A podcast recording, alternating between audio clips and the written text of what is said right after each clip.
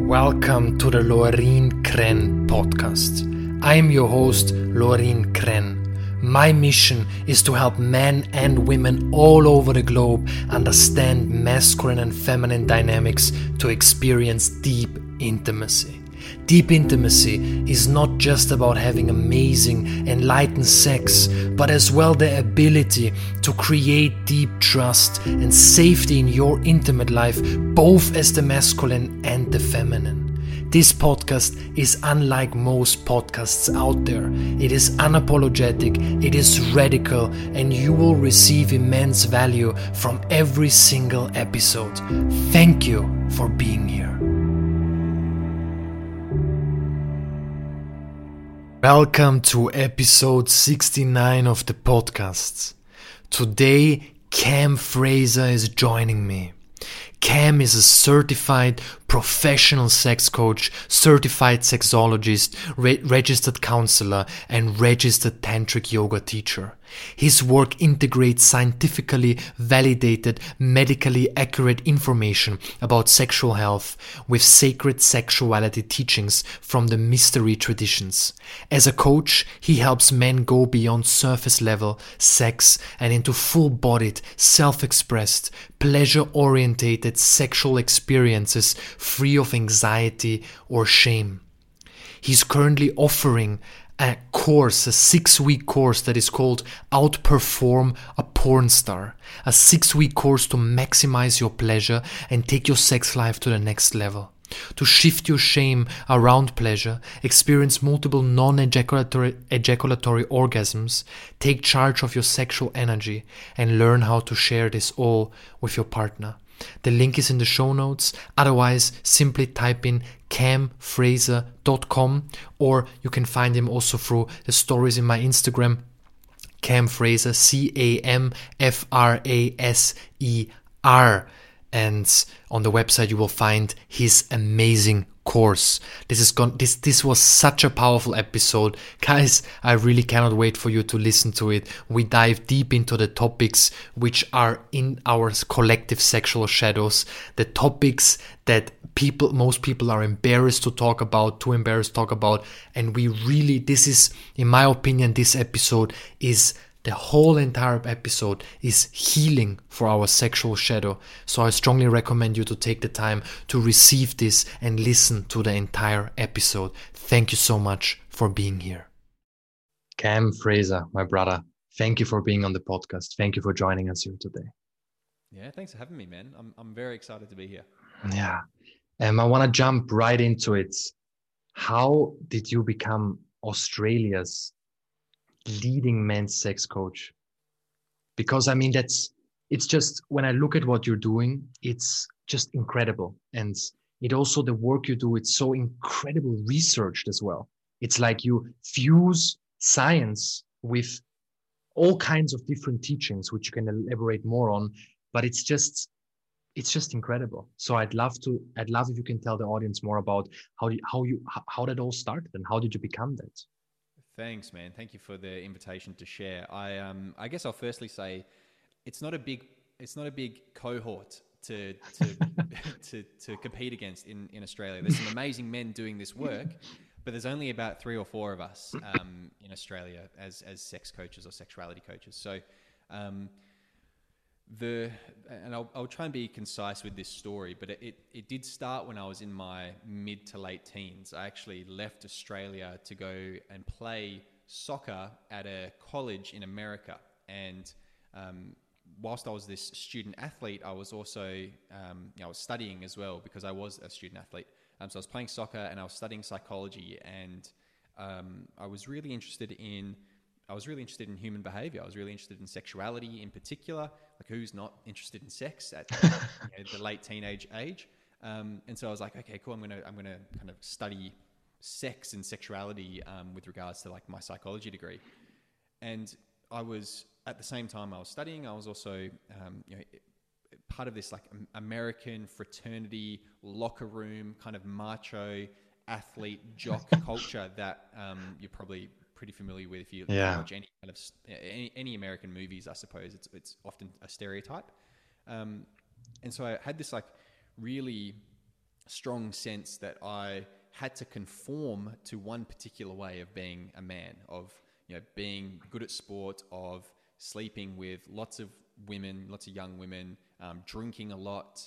Uh, I had to like perform like my my my masculinity in a sense that I was you know being this this alpha male type of guy, um, and that caused a lot of internal conflict for me because that's not how I saw myself. That wasn't actually my identity. I felt like I was putting this mask on to not get ostracized, to not get bullied, to not to not get teased, to not be called a wimp or a pussy or a, a faggot or, or, whatever this you know ostracizing and and demeaning language was that guys would use if you stepped outside of that way of showing up as a man. Um, and so this started like this internal conflict really affected my ability to well it, re- it affected my mental health firstly um, but it also affected my ability to like express and explore my sexuality. And i found myself um, suffering from premature ejaculation from uh, suffering from erectile dysfunction and uh, really struggling to connect intimately with the young women i was being sexual with. And it was it was just it was a shit show to be honest with you. Like mm. I, I, was just I was all over the place. I was looking for role models. The only role models back then, this is about 10, 10 or so years ago. The only role models that were talking about sex in any capacity were pickup artists and these like really gross dating gurus um, who like re- quite misogynistic and treated women like you know objects, and you had to you know coerce them into bed essentially. Uh, and so I kind of fell into that community because that was the only the, that were the only role models I had. You know, the only guys that were talking about sex in any way at all were these guys. Um, and and so there was a, a, period of you know four years or so as well. I was also drinking a lot of alcohol for about four years. I, I didn't have one sexual experience sober. Everything that I did sexually was oh, man. You know, was also fueled by alcohol. So it was um yeah it was it was a rough four years and um I had this I had this serious injury, and I, I seriously injured my back, actually my spine, and so through my rehabilitation process for my back injury, I was introduced to Pilates and to yoga and to meditation, and it, it was you know the first time in 17, 18 years that I'd actually slowed down and listened to my body and noticed what I was feeling. And it gave me an opportunity to then process that as well. You know, I was, I was seeing a counselor, seeing a psychologist as well, and I was noticing the feelings I was having, and then I was able to process them as well, not only uh, I guess intellectually, conceptually, but also somatically with my body by, mm. by releasing tension. Uh, and I noticed that by doing that, I was having better sex. I was not coming so quickly. I was actually able to maintain an erection. I was I was enjoying myself more. I was able to communicate and, and open up to the people I was being sexual with, so they had a better time. And I started, you know, I, I kind of turned a corner I thought, well, there's something in this. You know, there's something that you know, there's something to yoga. There's something to breathing. There's something to psychology and talk therapy. Um, but they're all in these separate, different categories, right? They're like if you're a yoga teacher, yeah, you don't do psychology, right? But if you're a psychology professor, you don't know anything about yoga. And it was this like weird. You're either one or the other. Um, but I was really interested in like the the overlap. Mm. Kind of always think of this big Venn diagram with all these different circles, uh, each representing a modality, and they all overlap in the middle. Um, and that's what I was really interested in was that, that middle piece where they all kind of reach the same the same goal, the same conclusion, which is um, which is transformation, right? They're all they're all about transforming your life. And I was really fascinated by by that philosophy or that idea, and so I I, I you know, graduated university and just went and studied. I was really interested in like all these different types of teachings, anything from plant medicine down in South America to um, uh, I studied Buddhism in northern Thailand to uh, I went to um, India and studied some Kundalini yoga as well, as well as classical Tantra. I was in California for a bit doing some quote unquote Californian Tantra or Neo Tantra stuff. Um, I was doing you know, psychology workshops and sex education workshops and was like really interested in, in just pursuing all of this. So became a yoga teacher, um, went and did a postgraduate degree in sexology, got my certifications in counseling, started working as a counselor, trying to bring in these modalities, um, worked as a yoga teacher as well, trying to find my feet in what this you know industry kind of was for me.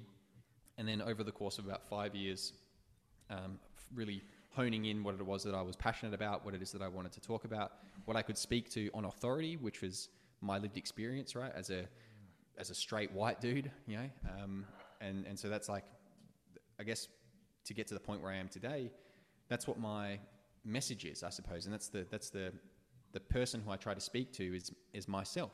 Ten years ago, right? The the boy who needed a man to model sexuality, to model healthy masculinity, to to talk openly about all these things, and to to not do it in a judgmental way, to not do it in a shaming way, to do it in a in a healthy, beneficial way. Um, and so that's the work that I'm doing right now, man. Is is as a men's sex coach, specifically talking to to men about their sexuality. Um, it's the bane of my existence, trying to get guys to actually listen to me because there's a whole lot of stigma and taboo around men and and their sexuality and their sexual exploration. But um, that's as much as a nutshell as I can put it in, man. That's yeah. my, my kind of journey to where I am today. Yeah, I love that, man. Thank you. What really stands out for me is, I mean, I, I'm sure many people, when they see you now, they see you like, oh, wow, man, that's this sex god who has figured everything out. And it's, I'm sure it is because, I mean, most likely you are, brother. You are an embodiment of that. And, but still, it's so incredibly humbling and i believe that helps so many people out there to hear that you struggled with erectile dysfunction premature e- ejaculation. I mean this is very important especially for us men. I think you would agree here is when we see someone, we easily put them on a pedestal like they have got it figured out, right? But that people hear, okay, you have went through that lived experience, you have shifted, you have had a background, you had all of that, and now you are here. Now you're doing this work. That's that's just fantastic. Yeah, I, I agree with you, man, and and I think one of the reasons why my work has been so well received by um, by my by men, I suppose, is because I feel like regardless of your like regardless of your story or your socioeconomic status or your like of like where you were born, what country you're in, your religion, like we go through similar things. You know, we Yeah. have, have the same experiences. There's there's guys, you know, like premature ejaculation doesn't discriminate. You know, there's not one race or class of people that doesn't. Like men in general just get it. Yeah. With erectile dysfunction. Like it's it's a universal experience, and so. Um, I try and tap into those universals with regards to experience, right? Yeah. Um, because I think it's a pretty common story, regardless of where you're from. Yeah, and what also stands out for me is that you are able to talk about really in-depth stuff on social media. And I mean, I'm not sure how it was for you, but when I first started talking about sex, there was this kind of edge, there was this kind of resistance. And when I look at you, it's like a, it's the work of a pioneer because you're sharing about things that almost no one is sharing in such an open, in such an incredible, powerful way. How was that journey for you? That to to start sharing these things, was there some resistance, or did you right from the start where you're like, whatever, I can share about anything in the world, I feel super confident? Yeah, I wish that was the case, man. Yeah. I um I I did definitely had resistance when I first Yeah. started talking openly and online and using my own personal account to talk about this. Like there was for a while I had a my business account which didn't Of have course. any affiliation with me at all. Um, but then I, I dissolved that into my own personal account as I became more comfortable. But um, when I first started, even when I first, not even the sexuality stuff, when I was first interested in psychology and philosophy and started just talking about little extra things, particularly stuff like plant medicine and spirituality, I started noticing the friend group that I had or the people that I'd been really close with at that age, at that time of my life, slowly drift away and distance themselves from me. Um, just because they, they were on a different path. They, they were doing one thing, I was doing something else. And, um, and so there was a period of time there where I felt quite lonely, especially like in terms of men in my life. There was a period of time where um, I had to really be mindful of not trying to um, impress men because I had this desire to have male friends and even like a male mentor. I've only very recently had someone who I could consider a male mentor um, for a long time. I didn't really have one, and uh, I had to be mindful when I did meet other guys that were you know further along the path than I was to not put them up on a pedestal as you were just kind of referring to, and um, and to not like I had this weird like I was trying to impress my dad type energy with these guys. Um, and so that, that's just a little sidebar. But um, what what I'd noticed is a lot of these people that first distanced themselves from me, now ten years later, uh, not all of them, but some of them have reached back out and they've said, "Hey, we've been following you this whole time. You know, I haven't commented on a post, haven't liked anything, haven't responded or, or you know replied to any of your whatever call outs. But just wanted to say uh, you've been there. I've been noticing. I've been reading your posts and look, I, have got a question. You know, I need some help. I don't know what to do with this scenario. Yeah. And like these these guys, they don't have anyone else to talk to, and and I often I get messages like every day. I get messages from guys. Um, you know, I probably on average get about twenty messages a day from guys who who don't know who to talk to. Like they, they follow me online. They you know they said they've been following me for a little while and they're not sure who who else to turn to. Hmm. They've got this kind of issue uh, and they now unload it. You know, and um, I had to put a post up on social media recently about setting boundaries and and saying, look, if you want to share something with me, please ask. You know, please yeah. please please send me a message first and say, hey, I've got an issue. Do you mind if I just type it out and send this to you? And um, even that simple asking can can help me get into a space of being like, yeah, cool, I'm ready to receive this because um, a lot of messages get come into my inbox and it's and it, it's a it's an essay of all the stuff that's going wrong in this person's life, um, sexually, I suppose. Yeah, but what this shows is incredible. Sorry to interrupt you here, but what you're speaking about here is incredible because it shows that there is this tsunami of emotions and that there's this intensity and it's like whoa this is there's such an intensity there yeah. 100% man. That's that's what i had to like come to to to terms with is these like people don't have anyone else to talk to. Yeah. You know, there's there's no one like no one is talking about this stuff online right? As you were saying before like there's only a few people out yeah. there that are that are um, open about this. And so these you know, so people follow that and they go oh my god this person finally someone's talking about this i've got to i have to ask them i've got no one else to turn to which is very humbling but also very sad you know yeah. that, that there's not no one else that they can feel comfortable talking to. So they, they message a, a, a stranger, right? A person yeah. on the internet, um, and, and share these really intimate things with them, which again, like is really, really humbling. And I feel really like privileged to be able to mm. speak to people at, at, such a deep level. Um, but at the same time, I'm like, man, you know, there needs to be more people to talk to. There needs yeah. to be more people open about this sort of stuff. I, I can totally relate because I experienced the exact same thing. It's like these essays of sometimes about of course in my realm it's also just about the relationship but there is also this really essays about sexual issues deep problems and it's like what on earth do i do and yeah. people writing it's ruining ruining my relationship and mm. and also the other thing i wanted to touch upon is what is definite intensity and why you and I would I'd say are pioneers and talk openly about this because there is always a kind of risk involved, right? Because if it doesn't get successful, if it doesn't get the traction we need, if it doesn't earn us enough money to live our life properly, it does have an effect on our uh, on a different career path. Because I mean, if you go out there and talk openly about sex, which is which is sad that it's like that, but still it is like that, and then you would go, you would start as a business consultant, and people will dig into your back background and be like, hey, that's the dudes. Lorin, who talks about how to fuck a woman consciously. That's the dude Cam Fraser who talks about um, that your cock doesn't need to be firm all the time when you make love, right? But for us, it's normal, right? It's it's this deep conscious, deep inner work, but still it has an effect. So I think that is also one of the reasons why it's so why they're so few people only talking about this work simply because it's such an edge and there is always this thought this thought that no one talks out loud but there is this thought okay what happens if if i don't succeed in this mm. what if i what if i'm not able to um let's say quote unquote live a normal life can live a normal life with that because it will have an effect on me. And i can so relate also at the beginning when i started talking about it it were like people were like weirded out what the fuck is this guy doing talking about sex? And now it's the complete opposite.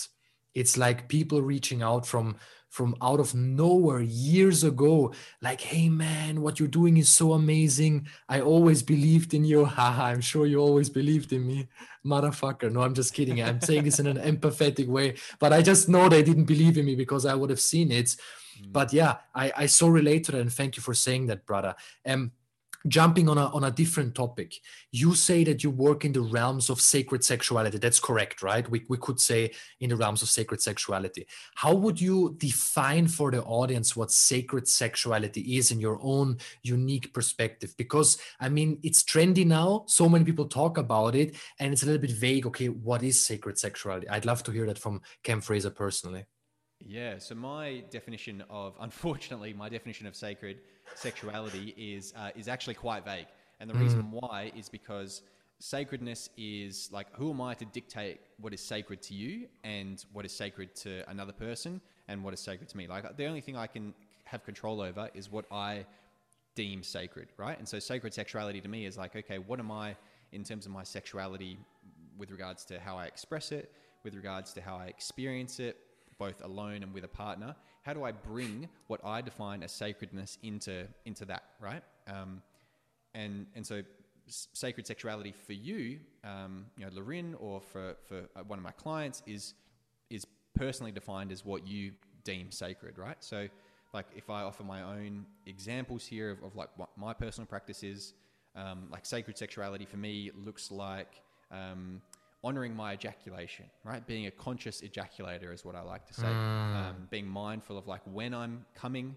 uh, being mindful of like where I'm coming as well. Is it inside of my partner? Is it out in the bush, uh, giving it back to the land, right? Look, what am I doing with regards to my ejaculation? You know, that's one example. Another one could be like my, my body. Like how, how do I honor my body, right? I, I yeah. honoring, honoring sensation, honoring pleasure for me feels like a sacred thing to do right? It brings that sacredness, um, that kind of specialness, that that idea that I'm taking it a bit more seriously, right? It's not just this thing that I'm going through the motions. Um, that kind of feels sacred to me, and, and like honoring my body in that way um, is how I define sacredness um, for me personally. So when I work with clients and I explain to them like, hey, this is what sacredness is for me. Let's let's you know lean into your curiosity and find what sacred sexuality means mm. for you mm. personally, right? How do we you know, and I'll, I'll, guide them and give them some, you know, I'll, I'll, share with them some practices, and one might land for them, another practice might fall by the wayside, doesn't really resonate. So um, I'll guide them through, you know, a, a, a, I guess it's like a, a process of like learning, right? Learning about their sexuality, of developing more um, robustness and understanding about their sexual selves. Um, and, and they develop their own understanding of sacred sexuality um, based on what is sacred to them, right? And, and that can be hmm. totally different from from what I define it as. So, unfortunately, it's very vague. Um, no, I, I wouldn't say that it's individual. I wouldn't say that it's vague. I would say that it's actually a very clear answer because I mean, what you're saying here, or what, what I'm hearing at least, is that there is not a specific answer for everyone. And this is also what I constantly say to people is I mean, if Taoist Tantra is exactly what you want and you want to follow that lineage and it's exactly, it feels resonant with you, amazing. But it's very rarely that one lineage is exactly what you need. M- many times, at least, how I work is I take some things that resonate out of a certain lineage and then from other lineages as well. And so I, I said this actually in one of my masterclasses recently. What I said is that we create our own tantra. We create our own sacred sexuality. And it is just mm. confirms what you said here as well. And now man i fucking love that. I fucking love that. And also it takes the pressure away the pressure because i'm sure people ask you all the time what is the exact practice? How do i breathe in right before the orgasm? Uh, is it up the spine into the heart? And it's like of course we can go into the, into different practices but there are infinite ways right? There are infinite yeah. ways to yeah to experience, for instance, energetic orgasms. There is not one right way for everyone, and that's why it's such a vague, vague, vague. Um, that's why it's also so dif- difficult, actually, to teach about it in the most precise way, because it would be then yeah. very dogmatic, right? And and I do find that like teachers can fall into this trap of mm. like if they're if they're following a really strong lineage, right, and they're they're adherent to it, and that's what they teach, of being like my tantra is better than your tantra. Yeah, man. My teachings are better than your teachings, or mine's my path is the correct path, and your path is is wrong. Like it's it's it's okay, but it's wrong, right? Mine's better, and I see teachers falling into that trap. Um, and uh, like it's it's I think it comes from this place of like wanting to uphold their own lineage, right? Like you know you you you kind of standing up for what you believe in, in a sense. Um, so I empathize with where that kind of tendency comes from. Mm. But I also, I also think it's really important to have some flexibility with your um, with your teach, right? Because because like you have to intake new information, right? I try and reason why I reference a lot of journal articles and why I try and incorporate like the scientific um, information into my work is because that's constantly being updated, right? There's more information every every week, every year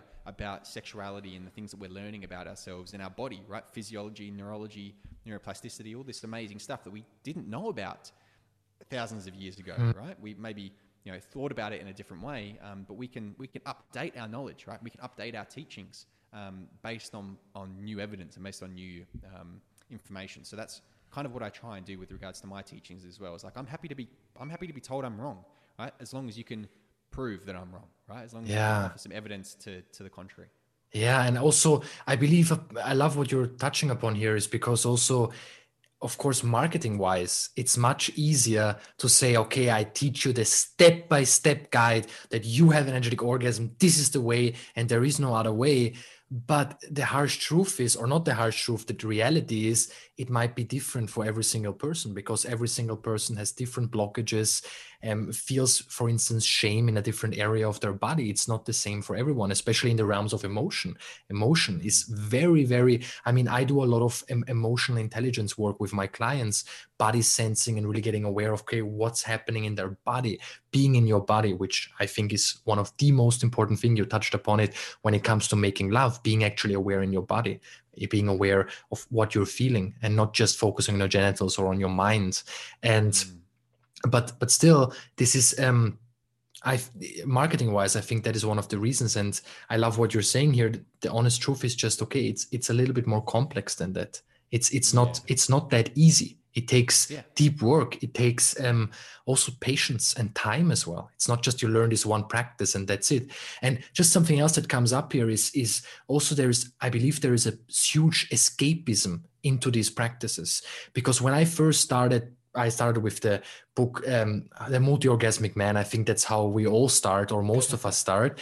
And I saw it like the Holy Bible, right? I experienced my first energetic orgasm or multi orgasm, whatever, how we want to call it. I was like, wow, that's it. You know, I found it and that's it. But then if you dig deeper into it and, and it's, and you also start to realize, okay, wait a second, my, um, having an energetic orgasm or a full body orgasm just amplifies the deeper rooted emotions within myself like anger shame. And then and that was this kind of aha moment for me like okay wait a second. This is not the end. It's not just the end. Oh yeah I'll just get to this one thing and then you know? And i think there's a lot of escapism also in the sense of okay when i experience that full body orgasm then i'm kind of free or then i have achieved something. But at least in my perspective it's just the beginning what, what's what's your opinion about that Prada? Yeah, well, what I see, and one of the one of the reasons why I I, I teach and practice and, and offer the work that I do in the way that I do is because I saw like no middle ground, right? And what I mean mm. by this is, you know, there was guys, and this is me, this is my own life experience, hyper focused on fuck, I don't want to come too quickly. Fuck, I hope I get an erection. Fuck, I hope I, you know, pleasure her. I hope I give her orgasms. You know, very much like anxious about what was Yeah. happening. And then I got into, you know, the the um, tantric practices and the neo tantra stuff, and was like, I've got to breathe this way. I've got to have a fucking you know, multi orgasm. I've got to make sure that I you know, do this, and I've got to like give her this particular orgasm by doing this technique. I, was I was still stressed out. I just Yeah. transferred what I Same was worried story. about from from one thing to the other, right? And I was like, at what point am I just in the moment enjoying the sex that I'm having, regardless of what it looks like, regardless Wow, of man. come or not? Um, and I was like, where's where's that teaching? You know, of being like, hey, just fucking have a good, pleasurable time. As long as it's consensual and you're both having a pleasurable experience, doesn't really fucking matter what it looks like. Um, and that's like where I've drifted towards. I, I definitely swung from both ends. I was like, you know, like I said, I was hyper vigilant about you know, ejaculating um, too early, and that's why I got drunk when I had sex because I, I knew that if I drank a lot, I'd you know not come so quickly. That's just what happens when you drink. And then, you know, I, as soon as I started going into the sexuality practices, I was like hyper vigilant about doing these breathing exercises, not ejaculating for 45 years or whatever the semen retention practice is. Mm-hmm. And you know, and just became like really stressed out about that. And uh, and I saw that happening to guys. I wanted like just some regular, normal. I say quote unquote normal, but just like some down to earth education about sex and what's possible, and and like here's some practices that you can try to do to have just better sex. Like I'm I'm not trying to teach people how to become sex gods and tantrikas and priestesses and and you know whatever. Um, I just want people to have better sex and to connect a little bit better with each other, and, um, and I think I, that's what's missing. I love what you're saying here, and this is so crucial, brother. It's also, I believe, there is so much ego also here involved. Like in the how long can I can I not ejaculate? And I experienced that in my journey as well. Like, wow, I made it over 40, 50 days. Ha, I'm so great. And if I look at the no fap movement, for instance, people like I think some of that stuff is really dangerous. Also, if you go in, if you think about on a on a healthy level, it's like I, I think they call it hard mode or something like that in the no fap movement. And like really three, four, five years being completely celibate, not touching your cock a single time and mm-hmm. priding yourself. And I'm sure that it puts you into a certain state of consciousness. I'm sure that it does something with you. I mean, you're keeping all that energy inwards but also i would say right now which is kind of provocative but i would say there is so much ego there right? Because what you're saying here it's you want to te- you teach men to just have better sex to be in the moment to enjoy that experience to know okay i consciously ejaculate right now or not. And and and that's it. That puts a whole really more a relaxed mindset around this. And right sex should be fun. It should be pleasurable. It should be something not something where you're like in this military. It shouldn't be like like having a hard time in the gym, right? I mean, yeah, yeah. you hit the nail on the head, man. I've spoken about no fap before, and like I'm, I'm sure, and I don't want to minimize anyone's experience. I'm sure there's been some beneficial things that have come out of the no fap movements, right? Um, and I've spoken to people like that that have come from that, and then they've gone from no fap into like the more spiritual semen retention yeah. practices, and then they've transitioned to something else. But um, but my opinion is that the no fap movement, and also I also see this in like the semen retention community as well, is focusing on the wrong thing, right? Mm. They're focusing on the uh, on the detrimental effects of ejaculation, right? Ejaculation is really bad, right? There's a lot of ejaculation shaming in there. Yeah, yeah, right? man. That I thank you so much for putting this into a word. Yeah. Right. Yeah. And and so the what really like when I really kind of came to this light bulb moment of being like, whoa, what are, all these, all this is, it's all negative, right? It's all mm. framed negatively. It's like, you, you can't do this. You can't do that. You shouldn't do this. This is wrong. This is bad. And so you've got to stop doing that. It's like, where's all the information about what you should be doing, what you can be doing, yeah, how man. healthy it can be? Um, and what really, you know, the straw that broke the camel's back for me was when I started with my fiance trying for a baby, right? When I started like my ejaculation now, you know, um, not now, but you know, ago when we were when we were trying, was like like I've got a like I need a healthy relationship with my ejaculation. I'm, I'm trying to consciously ejaculate here to consciously conceive with my partner, yeah, like, purposefully, intentionally. And if I've got this, you know, shame around ejaculation that's somehow wrong or that it's bad or that it's depleting me, right? Like I don't want like the conception of my child. I don't want it to be a depleting act, right? I don't want to have this feeling like my child is a parasite that's drawn all my energy out of me. That's not a healthy way, at least in my opinion, to think about bringing a kid into the world. So, so like reframing ejaculation was something that was really important for me, um, which is why instead of talking about semen retention, right, I actually don't talk about it a lot, if at all, really. Um, what I instead talk about is like conscious ejaculation. How can you instead of instead of thinking about semen retention practice, can you have a conscious ejaculation practice? Man. Right? And, I, and, for me, I think that subtle difference in like, you know, even even on a psychological level, right? Like, th- if I ask you, you know, don't think about a pink elephant, right? The first thing that's going to pop into your head is is a fucking pink elephant. You've yeah, got to think about that thing in order to not think about it, right? Um, I forget what the psychological term is for it, but the same thing's happening with the no fap movement and the semen retention movement, right? It's like, don't think about ejaculating. Don't ejaculate. Right? the first thing you've got to do is like, oh god, I, fuck, I, I better not ejaculate. Right? It's, it's you've got to think about ejaculating in order to not think about it. Mm. Um, and and so instead of like framing things in that kind of double negative way, what I try and do is like bypass that totally and just say, hey, let's think about a conscious ejaculation. You know, what's your relationship with your ejaculation like? How can you use it in a really beneficial way? How can you use it as a tool to release stagnant energy, to fill your cup up? You know, are you sharing it with your partner? You know, what's your consecration practice like? Are you gifting your ejaculate? All this stuff that's not Yeah. really being talked about in those communities is is where I kind of think it kind of needs to head. Fuck, man, that's really, really deep embodied wisdom here. And I mean, this is also this is the hard stuff. This is the deep work. This is not, uh, and and I believe here it's again, it's the same thing. It's just human error of thinking. Um, okay, I, I find this one solution, right? We want this one solution. We want this one practice. We want this one thing to work out. And then it's just much easier to stay there than to stretch your mind constantly and be like, okay, wait a second. Mm, Cam Fraser might be wrong in something, but you're open to this. You learn again and again. And I believe that's the that that's I believe that is what a real teacher does. A real teacher constantly stretches their awareness, their consciousness, their heart, and also their mind, of course, it's not just the heart, to to new information. And and I, it's just fucking powerful, man. What I want to touch, I mean, there's so many things we can go into, and I want to have you again on the podcast, definitely, because in one episode we can never touch upon all these incredible things. But the other thing is I want to talk about is porn. I mean, you already talked about um, it's all negative. You shouldn't do this, and, and, and especially in the sacred sexuality movement, there is this kind of talk. You shouldn't watch porn.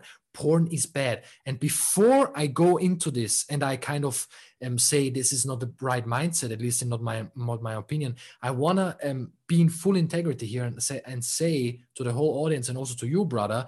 I used to say the same shit as well. So I used to say I used to have the mindset porn is bad you should never watch it abandon it forever train yourself every time you want to watch porn take a cold shower do some push-ups that kind of mindset i i don't know where exactly i adopted that um but again it's this kind of which it's the kind of narrative that runs in the sacred sexuality movement and that's that's what i kind of adopted.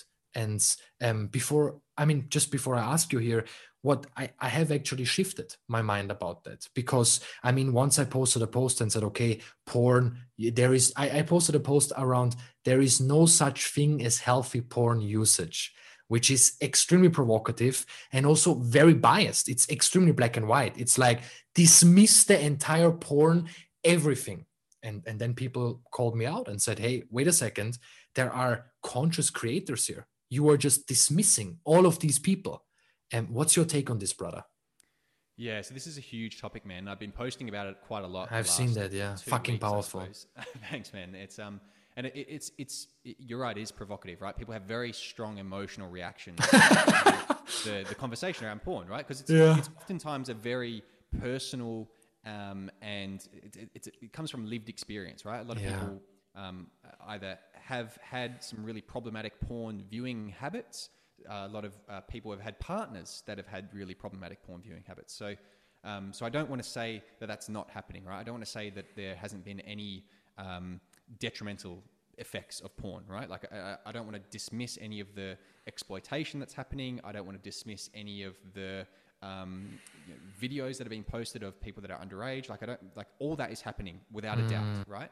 Um, having said all that, I'm not anti-porn, right? And the reason why is exactly why you shared is because it's not a black and white conversation. It's not good versus evil. It's not uh, it's not anti-porn versus pro-porn, right? There's so much more nuance to this conversation, which gets swept under the rug because we we approach it very emotionally, right? We we say it's really unhealthy, it's really bad, and we point to these really horrible examples that are happening. Um, so having said that, I'm not anti-porn. I'm not pro-porn either, because like I said, I don't support the things that are happening on these mainstream tube sites. I don't support the unethical practices that are happening. So I can't call myself pro-porn because not all porn is created equal. Yeah. Right? So so there has to be room for grey in this conversation, which is where I feel I sit, and and and why I think a lot of people. Um, get really emotional about it is because they want to categorize me as either anti-porn or pro-porn, similar to other teachers. I'm not just saying here; I'm just speaking from my own experience the last couple of weeks, especially. So, um, so I'll say like there, there are healthy ways to watch porn, right? There are also there's also healthy porn out there as well, right? Mainstream tube site porn, which is um, produced very unethically, not very fairly, almost exploitatively, um, in some cases, very. Uh, is, uh, and it's accessed f- for free on tube sites, right? If you're accessing something for free, if you're not paying for a product, if you're not paying for a service, it's an unethical way of consuming it. Firstly, um, and the the messages in those in those videos are not very healthy messages. There's not a lot of diversity in the bodies. There's not. It's not very educative. Uh, it's not mutually pleasurable for the performers, right? My whole course, Outperform a Porn Star, uses interviews and um, and uses video footage of like male performers saying how shit the sex that they're having on screen is because it's a Wow. performance. right? Um, a lot of a lot of female performers saying the same thing that the sex is not actually very pleasurable. They're just doing it because it looks good on camera. Um, so I don't and I so I don't advocate for that. I don't advocate for that type of porn. The type of porn that I do advocate for is what I would classify as ethical porn, right? Sometimes it's called feminist porn, um, which is produced, firstly, it's produced ethically. Everyone gets paid a fair wage, everyone gets treated with respect, um, and it's oftentimes produced for a different audience. It's oftentimes not produced for that mass consumption, it's usually independently produced by someone who doesn't have a huge conglomeration like Brazzers or I don't even know what the other um, porn companies are, but um, and and the performers usually, um, not all the time, are are real life couples. Are couples that know each other's bodies, that ask for consent on video, that practice safe sex. They use condoms on the video. There's a beautiful website called Make Love Not Porn, which is about amateur couples submitting. Right, they they film themselves and they submit these things. So it's all it's all very consensual. It's all very above board, and it's real couples having Yeah. intimate connections. So there's a diversity of bodies in there. There's not not every guy in the videos has 12 inch long penises. not not every woman in the videos has like enhanced breasts or whatever the Yeah. typical you know porn star body is. So there's a lot more inclusivity and variety and diversity in these in in that porn, right? Which is beautiful. It's almost artistic, right? There's there's um, this like this power in seeing people of of different shapes and sizes be sexual because it has a healthy message. Uh, people with disabilities in these um, videos often. So so that's like what I would consider healthy porn, right? It's ethical porn. Um, and then it's like there's also ways that you can consume healthy, right? I don't think the way men, I say men here because that's the work that I do. Um, obviously, women non-binary folk they all consume porn as well um, in different degrees. But the way men are consuming porn is not beneficial, right? It's not healthy. And I've talked about the type of porn they're consuming and whether it's ethical or not, but also like how they're using that porn is not very healthy. A lot of guys, like me right now, are sitting at a computer screen, hunched over, with uh, their cock in one hand and their mouse in the other, and they're scrolling through their favorite tube site. They're, they're very visual. They're, they're, they're not connected to their body at all. They're just kind of jerking off like a chimpanzee.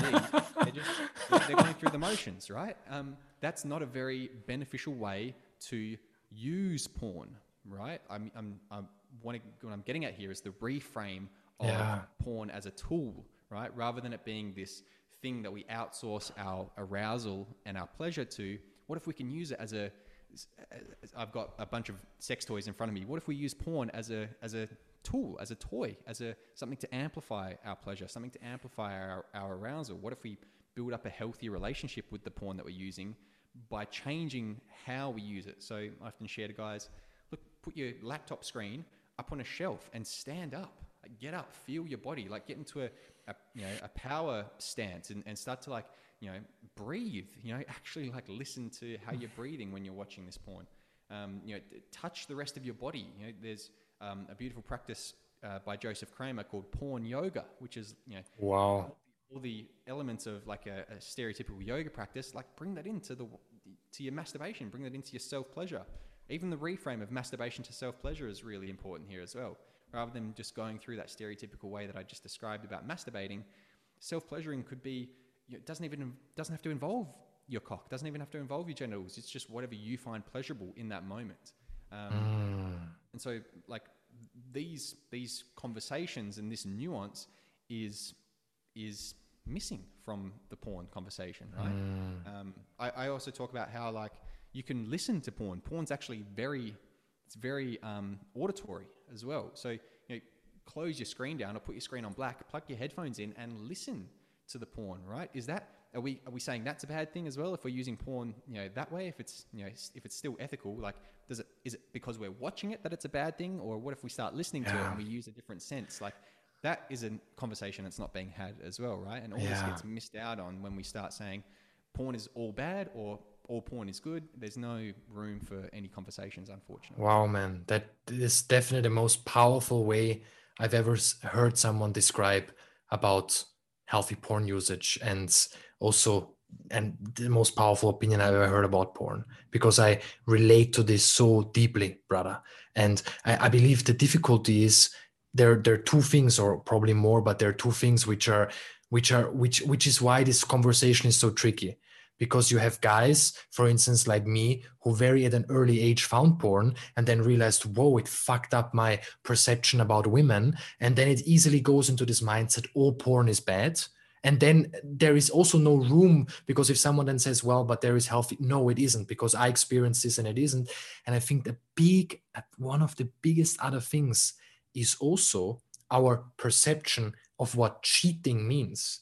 And what I mean by that is, and I'm sure you've heard of this, but when your partner, for instance, you're in a committed relationship, let's say you're in a committed relationship, monogamous relationship, and your partner watches porn and and and, and you catch them watching porn, how how would you feel? You know, and and and I believe that is a conversation that we're also not having, is is this shame, first of all, shame around our own usage, and also about the idea, oh, wait a second. My partner does find other people attractive but my ego can't deal with that because my ego and i noticed this in my system as well my ego would be like i want my woman only for myself shouldn't be attracted to anyone else but that's just absolute nonsense.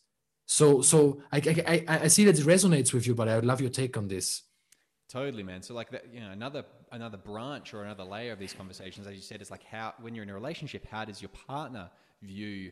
Firstly, how does how does your partner view masturbation? Right, like if your partner walked in on you masturbating, watching without without any porn. Like how, Yeah. that, how would that feel? You know, does that does that count as cheating? Like, what's your opinion on that as a partner? And then also, yeah, what's your what's your partner's you know view on you watching pornography? And then like what what about watching pornography together as well? You know, mm. like there's couples that take uh, inspiration from from porn as well. You know, there's there's they might see something and go, oh, we should try that. We haven't done that position before. We haven't Yeah. tried this particular you know um, sex act or what, whatever it might be. But also there might be an opportunity for um, someone to you know when they're self pleasuring to to explore a fetish that their partner is not particularly into, or to explore some sort of um, kink that they might have, which uh, they don't have an uh, maybe they don't have the opportunity to act it out. Right? You might have a fantasy about um, you know a particular thing that is actually not available to you in reality. You know, and and so it gives you an outlet to explore that. It gives you an opportunity to, to dive into that in a, in a healthy way. Right? You're not hurting anyone if, if you're watching porn ethically, of course. Like you're not hurting anyone. So um, so there's like all these extra layers to that conversation when a when a partner is involved as well. And and so like taking your partner's um, opinion about pornography into consideration is really important, and having those open conversations uh, about firstly just about like masturbation in a relationship. Like, does that count as cheating? Do, is it realistic to to think that your partner is the sole person responsible for meeting your sexual needs? You know, like I, um, I firmly believe that you know masturbation in a relationship is healthy, right? You you've got to spend time at least you know some portion of the time with yourself and, and cultivating your own sexuality and exploring your own your own body by yourself. So like all those conversations as well need to be had. and uh, it's it's so incredible because even when i'm having these conversations i mean i'm dropping in more and more in in a sense of uh, having a relaxed in a being in a relaxed state and we just have a couple of minutes longer here i'm not going to keep you here brother um just I, i'm getting to a more relaxed state about talking about these things but even right now talking about this i can feel a certain edge also in my body.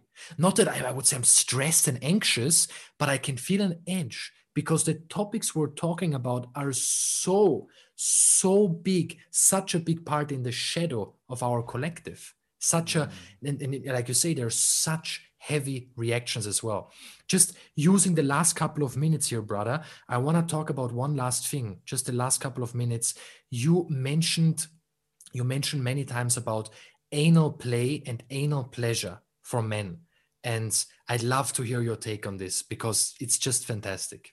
Sure, man. Sure. So um, I'm a big advocate for men, uh, particularly straight guys, because there's a lot of taboo and stigma around straight men exploring their anus, exploring their um, ano eroticism, um, because of this.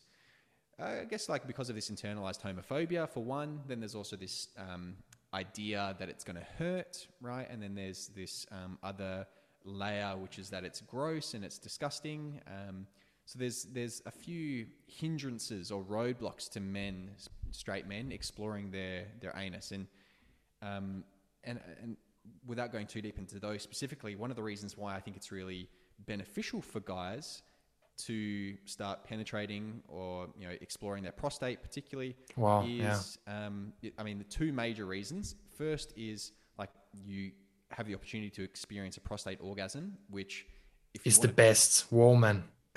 it's yeah, just the totally. best. It's, it's way more full bodied. It's way more diffuse. It's not so localized.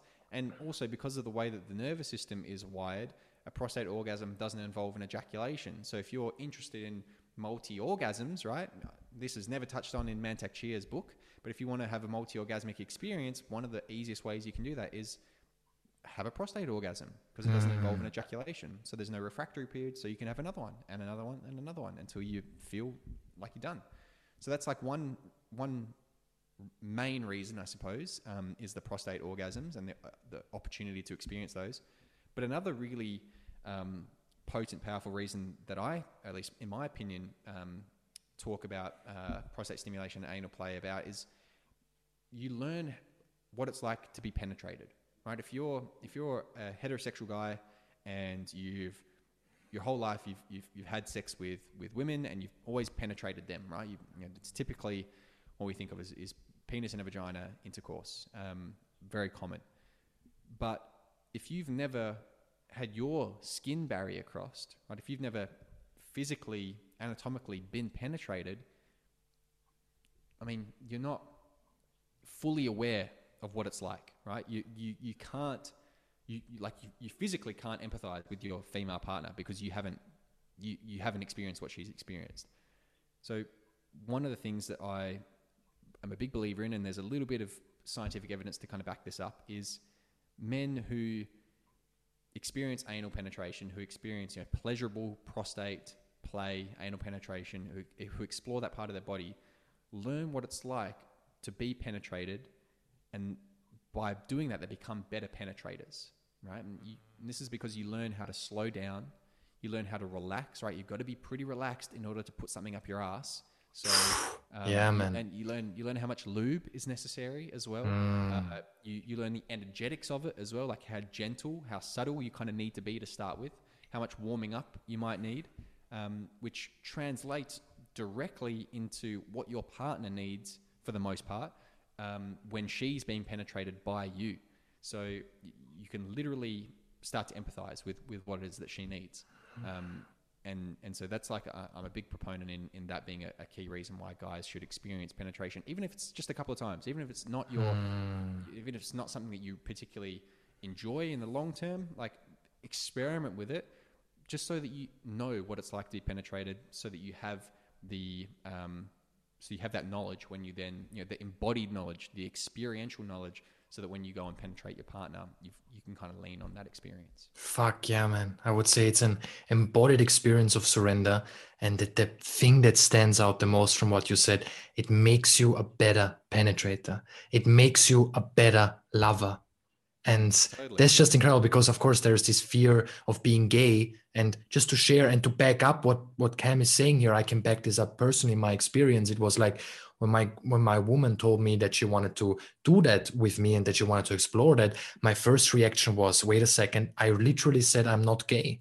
But then in that moment i called myself and she called me out as well. I was like wait a second what kind of mindset is that? And the funny thing is just like cam just said when you start opening up to that surrendering to that letting that be part not all the time but as often as you want to it makes you it i would even say it deepens your masculine core. It deepens your awareness, your presence, and your ability to empath- empathize with her. Yeah, man. So I can, I will have you again on the podcast. I know that for sure. And we, could, I, I could talk endlessly with you. I could talk. We could talk for ten hours. And, but this is just these are the conversations we need to be having more with our partners, with our brothers, with everyone, right? Because having these conversations is is just healing because we heal the sexual shadow. And I believe this whole podcast right now is part of that, healing the sexual shadow. Mm, yeah, man. Thank you so much for having me on and, and having a platform to have these conversations, dude. Like just for, and for being another guy that's talking. like I said, there needs to be more of us out there. Brother, it's an honor. It's an honor to have had you on the podcast. Thank you so much for being here. No worries at all, man.